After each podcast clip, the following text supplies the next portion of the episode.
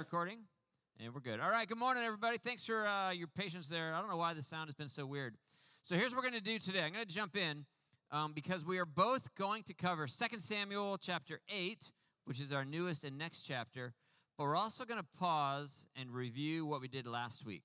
So if you were here last week, you might recall that it was a bit of a tour de force. We covered a ton of material in short time that was kind of complicated. And so uh, it was one, I have a very strong preference that we would have an interactive dialogue when we talk about these things. But last week there was just so much that I didn't let you talk very much, and I, and I didn't give you much space for questions, and I was just talking a lot. And so it might be that you don't even remember what we talked about. And so, in case that's true, I asked Jordan to kind of pass out uh, the notes from last week. So there should be a one or two copies at each table. You had enough to get to all the tables, right? Just a little bit.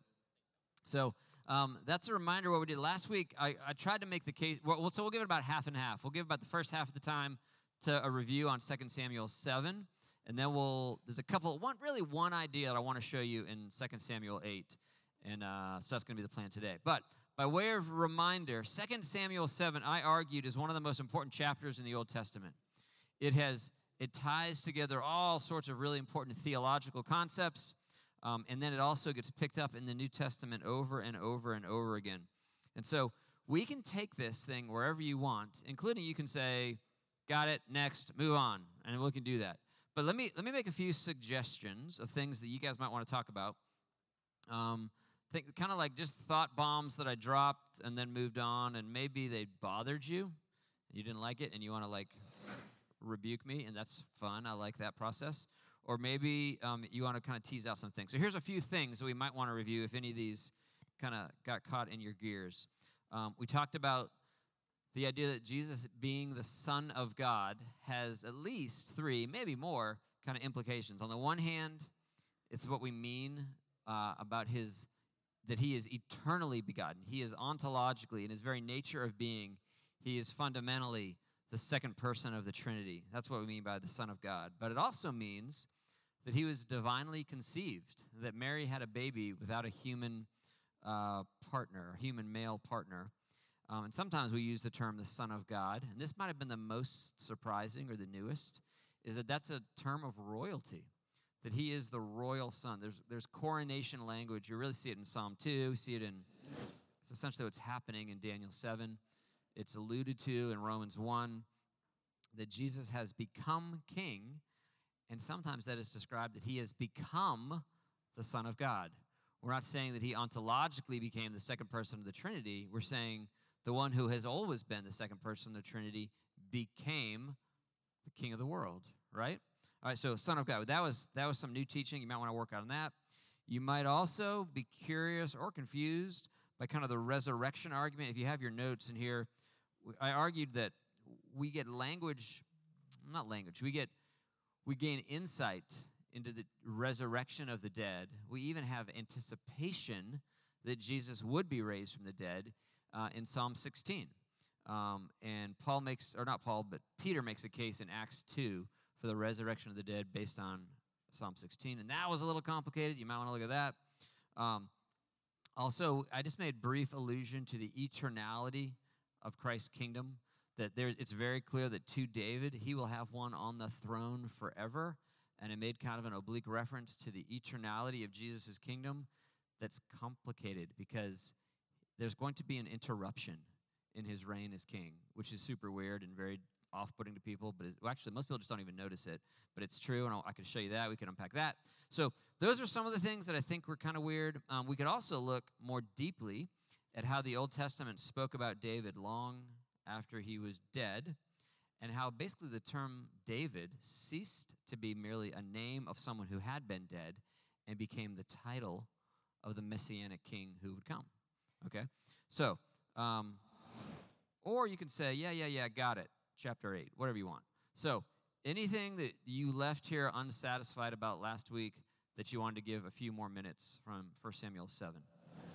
And you could pick any of those or something else that I didn't just mention. Happy good? What, what were you saying about the interruption and the? What was I saying about the interruption?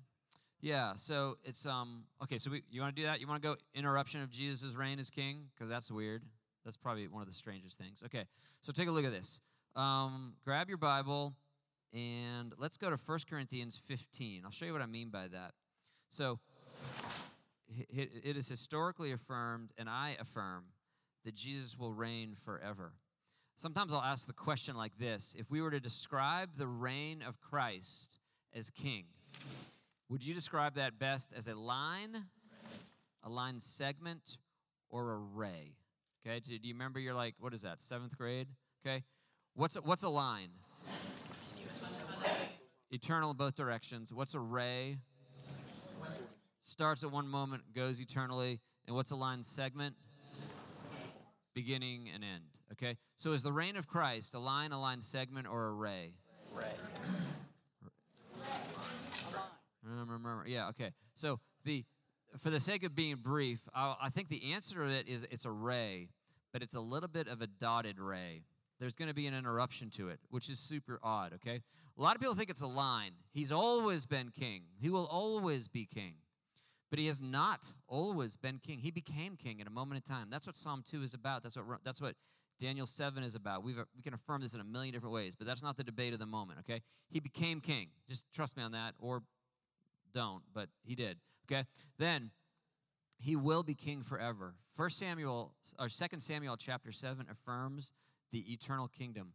But something funny is going to happen that's worth understanding because it's glorious, okay? So go to Romans, I'm sorry, go to 1 Corinthians 15. 1 Corinthians 15, in one word, what's it about? Resurrection, resurrection, okay? So it's all, this whole thing is all about the resurrection of the dead. And when I say the resurrection of the dead, I don't mean chiefly Jesus' resurrection of the dead, from the dead.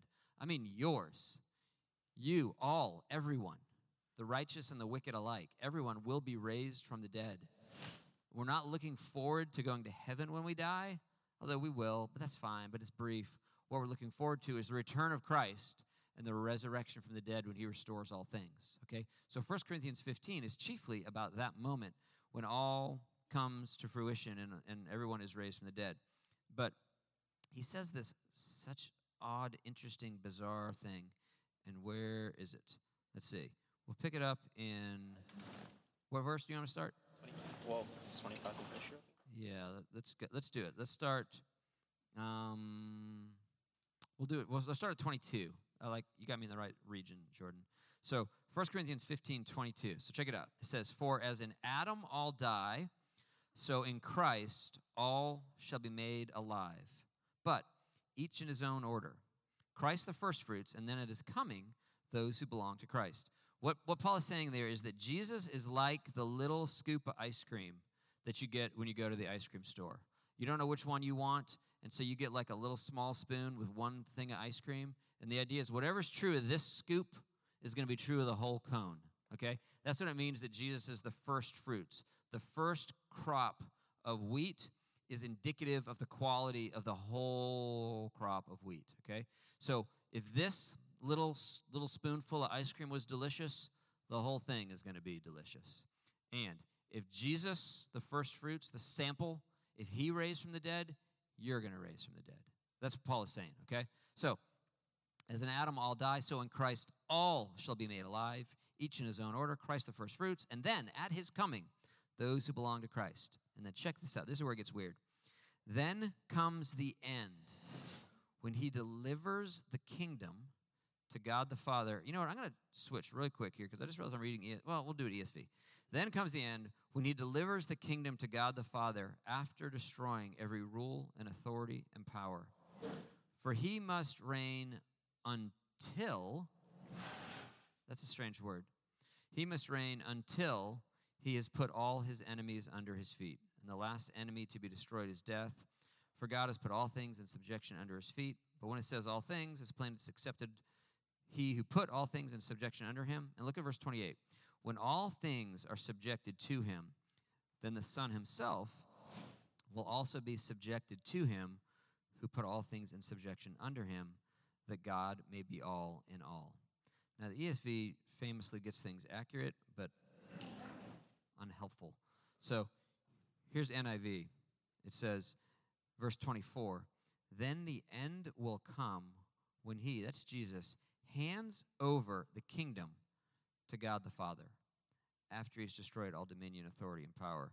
And then in verse 28, when he's done this, the Son himself will be made subject to him who put everything under him. What Paul is revealing here is the, is the dot in the ray, is the interruption in the line, okay? What happened already in history when Jesus became king is that God gave to Jesus the cosmos, the created order. The world is his. He has become, and he is today, reigning as king over all things. His kingship has begun. And that is the absolute centerpiece of the gospel. The good news of the gospel is that Jesus has become king. Because he's king, there's a new kingdom. Because he's king, he can free us from this old domain of darkness and bring us into this new kingdom of love. It's because he's king that he can grant absolution and amnesty for all the garbage that we pulled we were members of the old kingdom. The centerpiece of the gospel is there's a new king, that the old ruler, this usurper who hates you, who hates God, who had stolen the throne, this, the devil himself, who told Jesus in Matthew 4 that all the kingdoms of the world have been given to me, and I can give them to anyone I wish. Okay? He's a liar, so you can't take him at his word. They weren't given to him, he stole them. But the Bible affirms over and over and over again that he is the was, had become, had taken over the rulership of the world. The most common title given to Satan is ruler. And so Jesus came to cast him out, to crush him, to destroy him, and to take on his kingdom. Okay? So what he had, what happened at the cross is that Jesus became the inheritor of the world. He became king. But everything was a train wreck. Everything was a mess. Everything was in just absolute disobedience, absolute disarray. Everything is a mess. And so, from that day to this, and until he comes again, what he is doing is he's restoring the world to be the way that it was always supposed to be. He's fixing it. It's as if God gave him, it's as if his father gave him, you know, like a 67 fastback Mustang, but it was a rusty, broken mess, right? He gave it to him and now he's restoring it and restoring it and like you know getting rid of the rust and putting on the original upholstery and getting everything back to the way that it's supposed to be. And the day will come this is what paul is alluding to is the day is coming when the last enemy the final piece of rust although it's far that's a pretty minimalistic analogy the, the final enemy will be destroyed. And what is that? Death. Death. Will die and when finally death dies and the entire cosmos is absolutely perfect, it's entirely perfect and entirely His, what's He going to do with it? Give it to God. He's going to give it to the Father. And that is absolutely insane. That's what's happening. this is what is going on here. Verse 23 Christ the first fruits, and then when he comes, those who belong to him. And then the end will come when he hands over the kingdom to God the Father after he has destroyed all dominion and authority and power. Now, that's what what's going on again in verse 28. When he has done this, the Son himself will be made subject to him who put everything under him, so that God may be all in all. Once everything is restored and everything is flawless and everything is perfect, Jesus will essentially reenact the cross. For it was on the cross that Jesus took all that he was and he surrendered to the Father and he said, Here I am. Whatever you want to do to me, whatever it takes for you to accomplish your purposes, I will drink to the bottom the cup of your wrath. I will take absolutely everything. He utterly surrendered to the Father because he so absolutely delights in the Father. And as he did it there, he's going to do it again. He's not going to be crucified again. But when he is the supreme commander of the universe that is flawless in every way and entirely his, he will take that, even as he once took his life, and do this. And it's all yours. Isn't that ex- that's exceptional? Yeah. Exceptional. And it could appear, one second, Catherine, it could appear, therefore, that Jesus' reign is a line segment. It began at a moment in time and it ended at a moment in time. But tell me this the first time Jesus surrendered his life to be beaten and crucified and he died, what did the Father do? He gave it back, all of it and more. He gave him back his life and ascended him to reign as king. So, do you want to guess what's going to happen when Jesus has all things and he surrenders it to the Father? What's the Father likely to do? Give it back. He's going to give it all back. And that's the way the book ends. If you go to the, I'll show you this in one second. Catherine first, and then we'll go to Revelation. You want to go to the very last chapter of your Bible if you want to. This is making me think of in Revelation where it always surprises me that Jesus, I mean, on the throne is standing a lamb that appears to have been sacrificed. That's right. And I was, and I thought, you know, where's Jesus? There, that's him. It is him. That's right. Yeah, and I love. I always, whenever, whenever I come across that passage or somebody brings it up, it always reminds me of this beautiful thing that Jonathan Edwards said. Some of you may be tired of hearing me say this, but, but uh, there's a scene where, where John is told. He says, "Behold, the Lion of Judah," and he looked, and what did he see?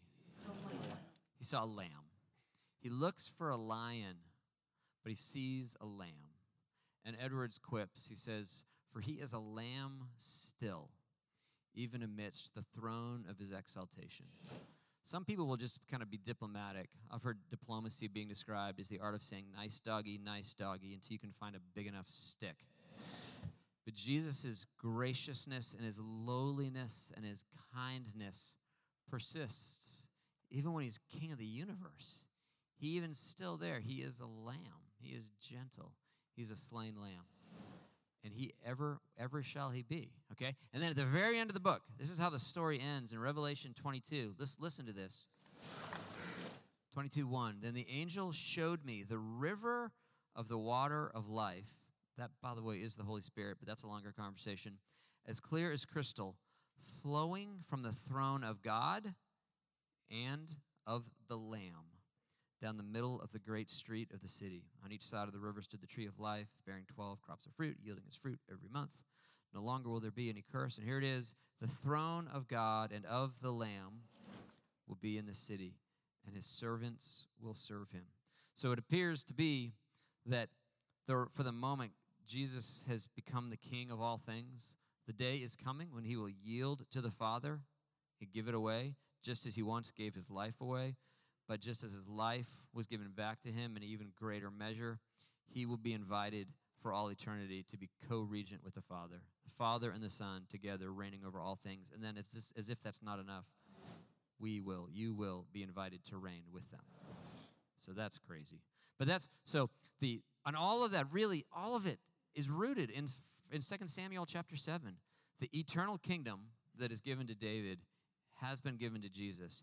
He will give it away because his whole life is about adoring and delighting the Father, but the Father will give it back. And this is, by the way, the theology of this pervades in our lives, right? For Jesus says, what does Jesus say?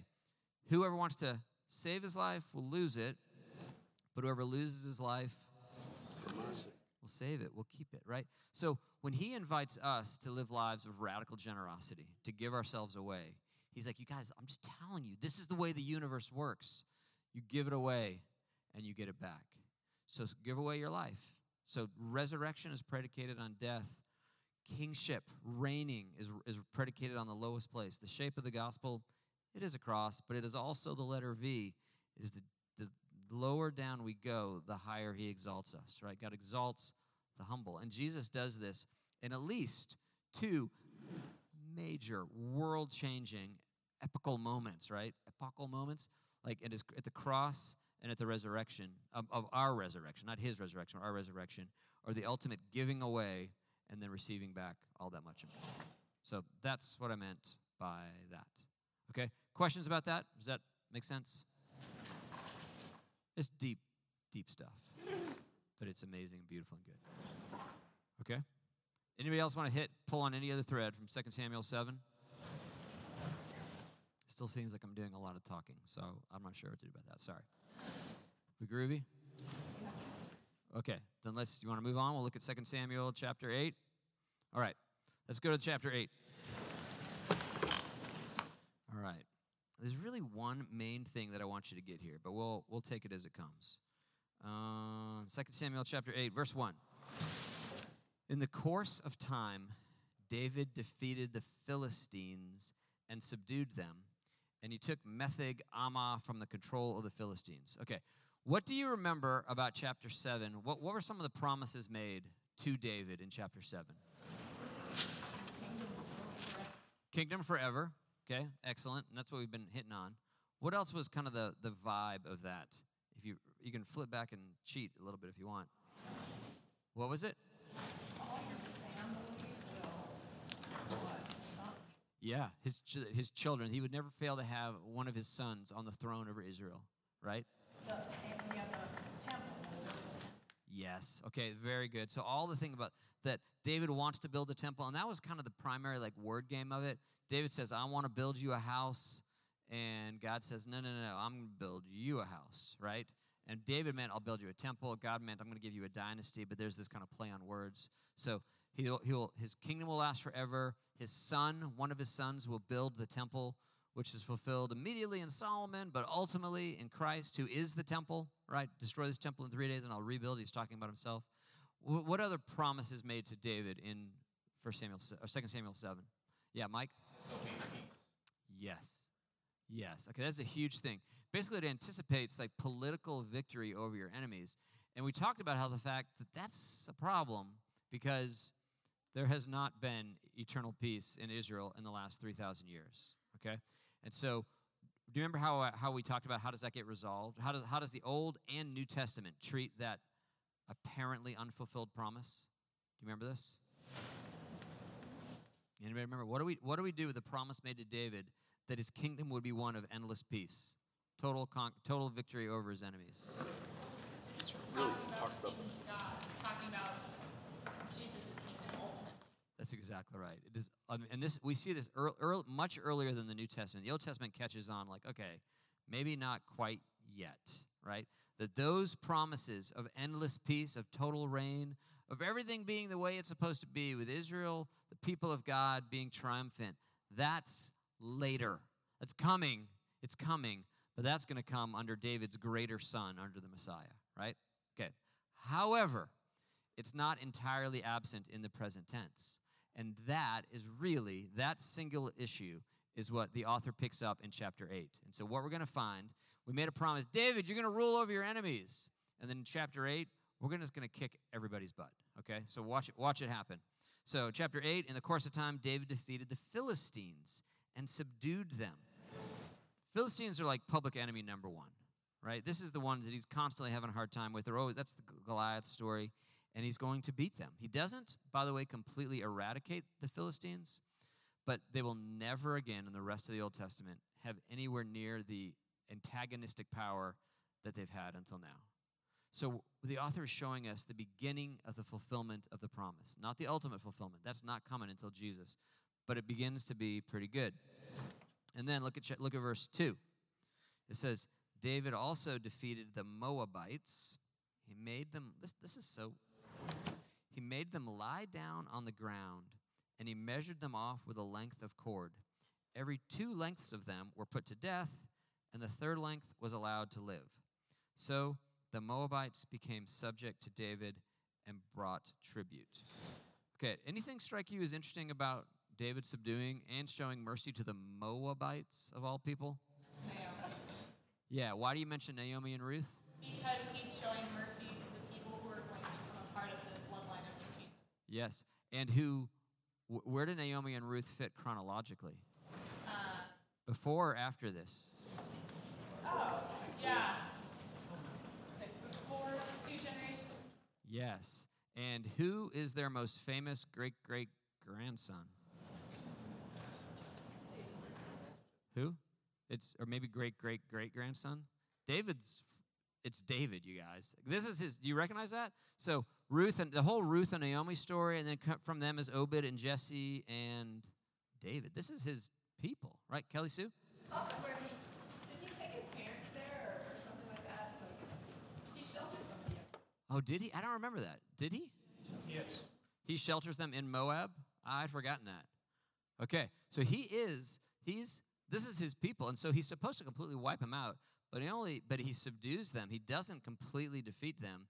He subdues them, allows them to live, and then gets tribute from them, which is interesting. He, i- mean, you got to.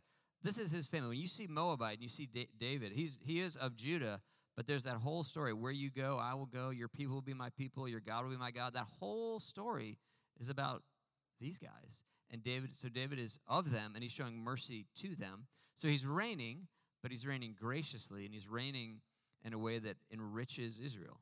Did you want to say something? No. Okay. So you got that so far? So he beats the Philistines, he beats the Moabites, but then he's kind of gracious to it. And then in three and four says, Moreover, this is a bunch of names. I'm just going to hack through. David fought Hadadezer, son of Rehob, king of Zobah, when he went to restore control along the Euphrates River. And David captured a thousand of his chariots and 7,000 charioteers and 20,000 foot soldiers, and he hamstrung all but a hundred of the chariot horses. Okay? Now, this is an area, it's kind of north of Galilee, and it's one, just one more victory. And all, what the author is trying to say is everywhere David goes, he, he beat these guys, he beat these guys, he beat these guys, he beat these guys. There's different methods, there's different degrees of intensity, but everywhere he goes, he's victorious. Okay? It's the beginning of the fulfillment of 2 Samuel 7. Catherine? I don't understand that hurting all those horses. Hurting all the what? Horse, Oh, the horses. Yeah. Okay. This is interesting. So, yeah, we always had like you know no animals were, were harmed in the filming of this movie. Um, why would he not just take the horses? Th- There's, this is this is in here for a reason. Why doesn't he take the horses? Oh, he's not supposed to. Because he's not supposed to. Yeah. Now I recognize we're like, well, that still sounds kind of brutal. But there was three things that the kings were forbidden to have a lot of: horses, wives, and money.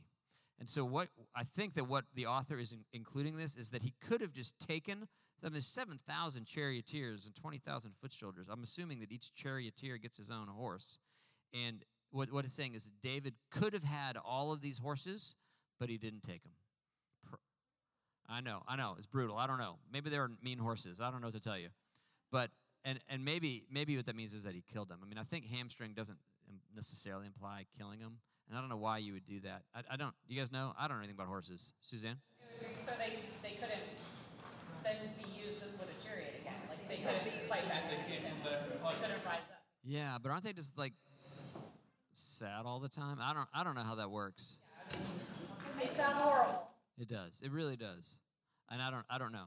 It was you can still have your horses, but they can no longer serve their purpose or whatever. So they have so limited. They have, they're still useful, but they'll never be an agent of war. That maybe that's the case. Harry, do you have insight into that?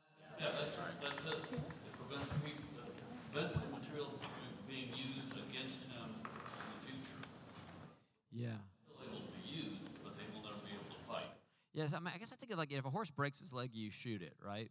So if a horse is hamstrung, it still can Yes. be useful. That's true. Oh.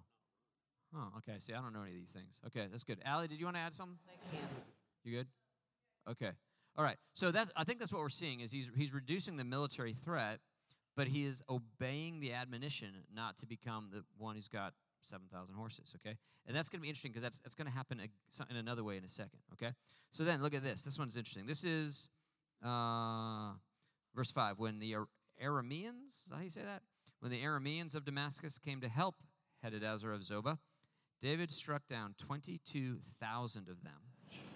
He put garrisons in the Aramean kingdom of Damascus, and the Arameans became subject to him and brought tribute. That's the second time that you're going to see that. This idea of subject and tribute. What does tribute mean? Tax. It's a foreigner that's paying tax to you, right? So we pay tax when when we pay your taxes. It's not really tribute. It may feel like tribute, okay? But if we had to pay taxes to Russia, that would be tribute, right? So we're making them pay tribute. And the Lord gave David victory wherever he went, which, by the way, that's the point. That's the whole point of this thing. But listen to this. This is where I think it gets pretty interesting. David took the gold shields that belonged to the officers of Hadadezer and brought them to Jerusalem. From Tebah and Berothai, towns that belonged to Hadadezer, David took great quantity of bronze. Okay? When Tou, king of Hamath, heard that David had defeated the entire army of Hadadezer, he sent his son Joram to King David to greet him and congratulate him on his victory in battle over Had- Hadadezer, who had been at war with Tou. And Joram brought him articles of silver and gold and bronze. Okay, what's happening there in verse 9? The enemy of my enemy is my friend. What's that? The enemy of my enemy is my friend. Uh, yes, yes, but there's also a more direct. Um, Andy said, "The enemy of my enemy is my friend." It's more of like I want him to be my friend. So here's what happens: is David just crushed you, and he crushed you, and he crushed you, and he crushed you, and now your table gets smart, and you hobble over to David and be like, "Hey, congratulations on all those victories." Can I get you anything? Okay, and so what what he what he meant to see is that everybody everybody is like, okay, all right, got it. You're in charge. And how about if we just send you some money before you hamstring all our horses? you get it? Okay? And you guys, we're talking about unimaginable sums of wealth. Absolute, completely insane amount of wealth. I want you to see the parallel to this. Go to 1 Chronicles 22.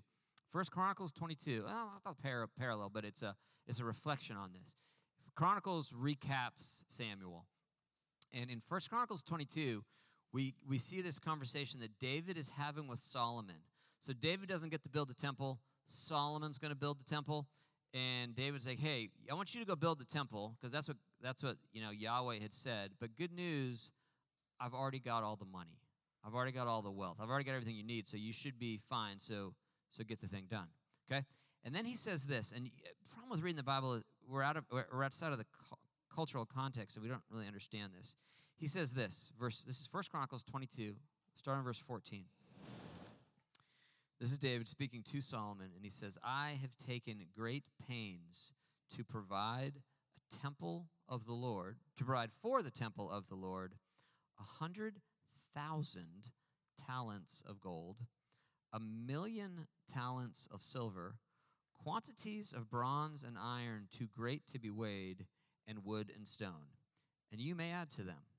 Okay? Now here's the problem. What's, what's the problem with reading that for us? We don't have any idea what it tells. 100,000 is a big number, though, so it's probably like a lot, right? Okay? So somebody do this for me. Somebody go to Exodus 38 to 24. In Exodus 38 24, you're going to find out how much gold was involved in the building of the tabernacle, which was the pre temple. Okay, it's the tent version of the temple. Uh, and whoever gets there, give me how much how much gold in Exodus 38 24? Who's got it? You got it? Do you have it? How much? 29 talents. 29 okay so when they built the tent they needed tw- they had 29 talents of gold how much do they have now that's more okay that's a whole lot more does anybody have a footnote of how much one talent of gold is genevieve do you have it Um, it's about 75 pounds.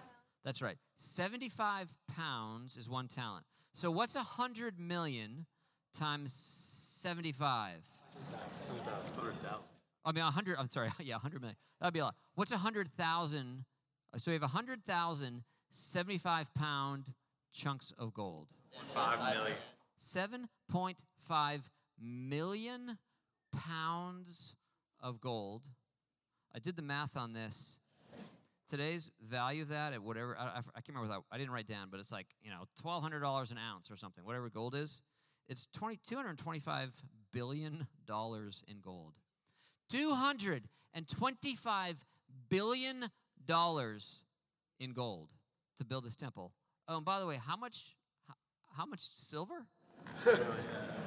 a million. So, so now we have 75 million pounds of silver and too much bronze to count. How much is too much to count? You know, if you, do you understand? Like, so what the point of this is? Vast, vast, vast, extreme, ridiculous, overwhelming quantities of wealth. Okay. Now, with all that said, we had a whole slew of horses, but he doesn't keep the horses. He gets just, just an absolute enormous sum of money, and so, what does he do with the money? Yeah, Zach.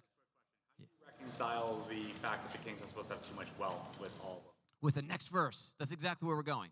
It's exactly it's perfect, okay? So with the next verse. So in verse 11 it says the ki- King David dedicated these articles to the Lord as he had done with the silver and gold from all the nations that he had subdued. That's where the money's coming from. It's from his, his military victories. From Edom, from Moab, the Ammonites, the Philistines, and Amalek. He also dedicated the plunder taken from Hadadezer, son of Rehob, king of Zobah. Is that what David does? He has, he has $225 billion in gold, and he doesn't keep any of it he dedicates it to the lord and he gives it to solomon to build the temple. And so this is this is i think that what we're meant to see is wow he has all these horses under his control and he's like no no no hamstring him too tempting. He has all this gold and he says give it to the lord build the temple i won't touch it. He's taking great pains to get the wealth but he doesn't keep it for himself. He dedicates it to the lord. And that you guys is why david is great. Because everybody in all of human history and the more power that we get the more that we keep but David just gives it away. Right? And that's what's happening. That's what's that? I said till chapter 11. Yeah, oh, he's going to crash and burn. We've there's a, and this is right. So this is we're still at the point of the story where we're hopeful. Like this might be the Messiah. This could be the guy. This is amazing. This is great. And he's going to crush it. He's going to break our hearts, but not yet. Not yet. That day is that day is still coming. Okay. And this is all that the author is trying to do here. You, can piece it all together. In chap- chapter 7, these ridiculous promises are made to David so much that he's like, whoa, whoa, whoa, who am I? What is my family that you would be this gracious to us? And in chapter 8, it's like, and we're off to the races, and it begins to happen. Total victory. It's kind of like economic and military prosperity for David. And it's going to go very, very well until the wheels fall off, but not yet. Catherine? Footnote about, um, why, who are we, that, who am I, that you would do this? Uh, one of the footnotes says that you would, see, he, he said, I, a human. And then, and the footnote said that, that you would do this to humankind, any, any human. And what struck me is that David, in his humility, is identifying with all of us. And like when we, like, like when I pray about the sin of abortion, or, or whatever sin that, that hurts our nation, I, I kind of learned just to pray us, forgive us, even if I haven't done it, but forgive us as a people. And that's what I always see. It's a people. They are a people. They are so unique as a, as a people, plural, people. Yes. Okay, so I want to we're going to end with that because that's something important. I want to I want to click on that. So, what if you couldn't hear, Catherine was saying that David had previously said in, the, in chapter seven, like, "Who am I? Like, who am I to have this?"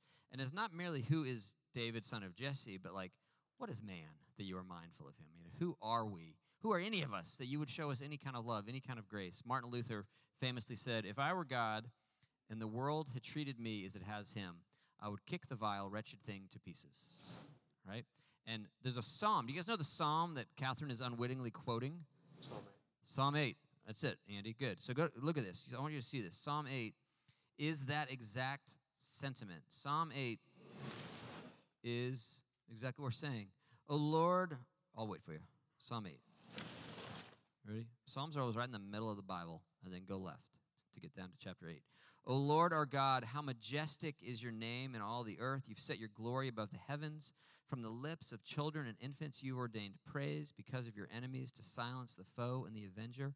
When I consider your heavens, the work of your fingers, the moon and the stars which you set in place, and here's the line What is man that you are mindful of him?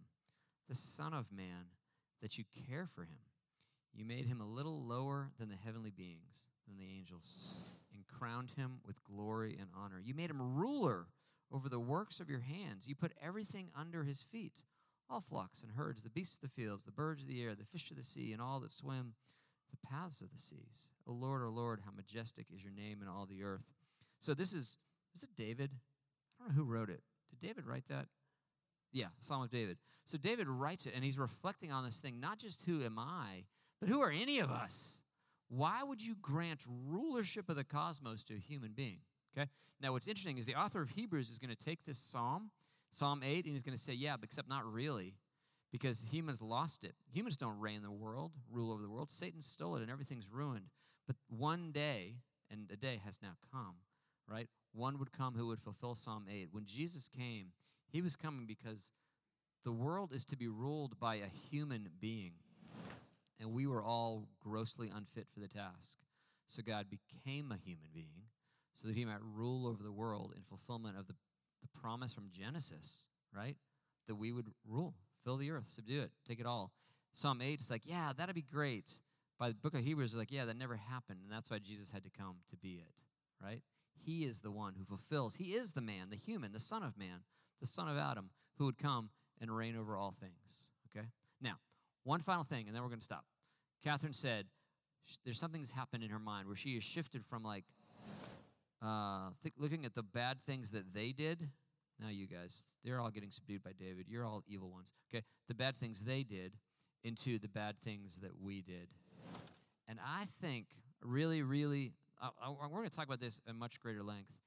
I think that we are at a major inflection point as a culture, as a Christian culture, that we need to get our head around the fact that we have totally blown it. Are you paying attention to Christianity in the news? Are you paying attention to the number of our heroes? Ravi Zacharias is like evangelical royalty, and he blew it. The Southern Baptist Church is like in just a deep mess. Every time you turn around, it's it is us. It is us.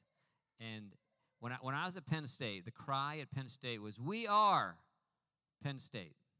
Until Jerry Sandusky was found to have molested children, and then everybody's like, "Yeah, yeah, yeah, that wasn't me. That wasn't me. That wasn't me." I'm like, "Well, you didn't get a touchdown either, buddy, but you thought that you were Penn State when the team was winning, and now you're disavowing."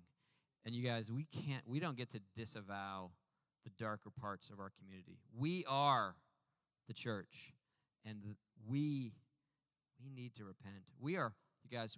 This is a whole. This is not. This is all because of you, and it's not because of Samuel. Okay, but we are long overdue for a revival.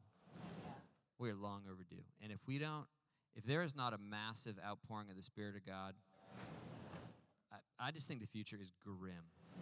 But here's how revival works. Okay, this is all for free, and then you can go to church. This is how revival historically has always happened. Somebody, somewhere, some Christian begins to repent. And they don't just repent, like, those people are sinners, Lord, forgive them. But they repent and say, We are sinners, Lord, forgive us.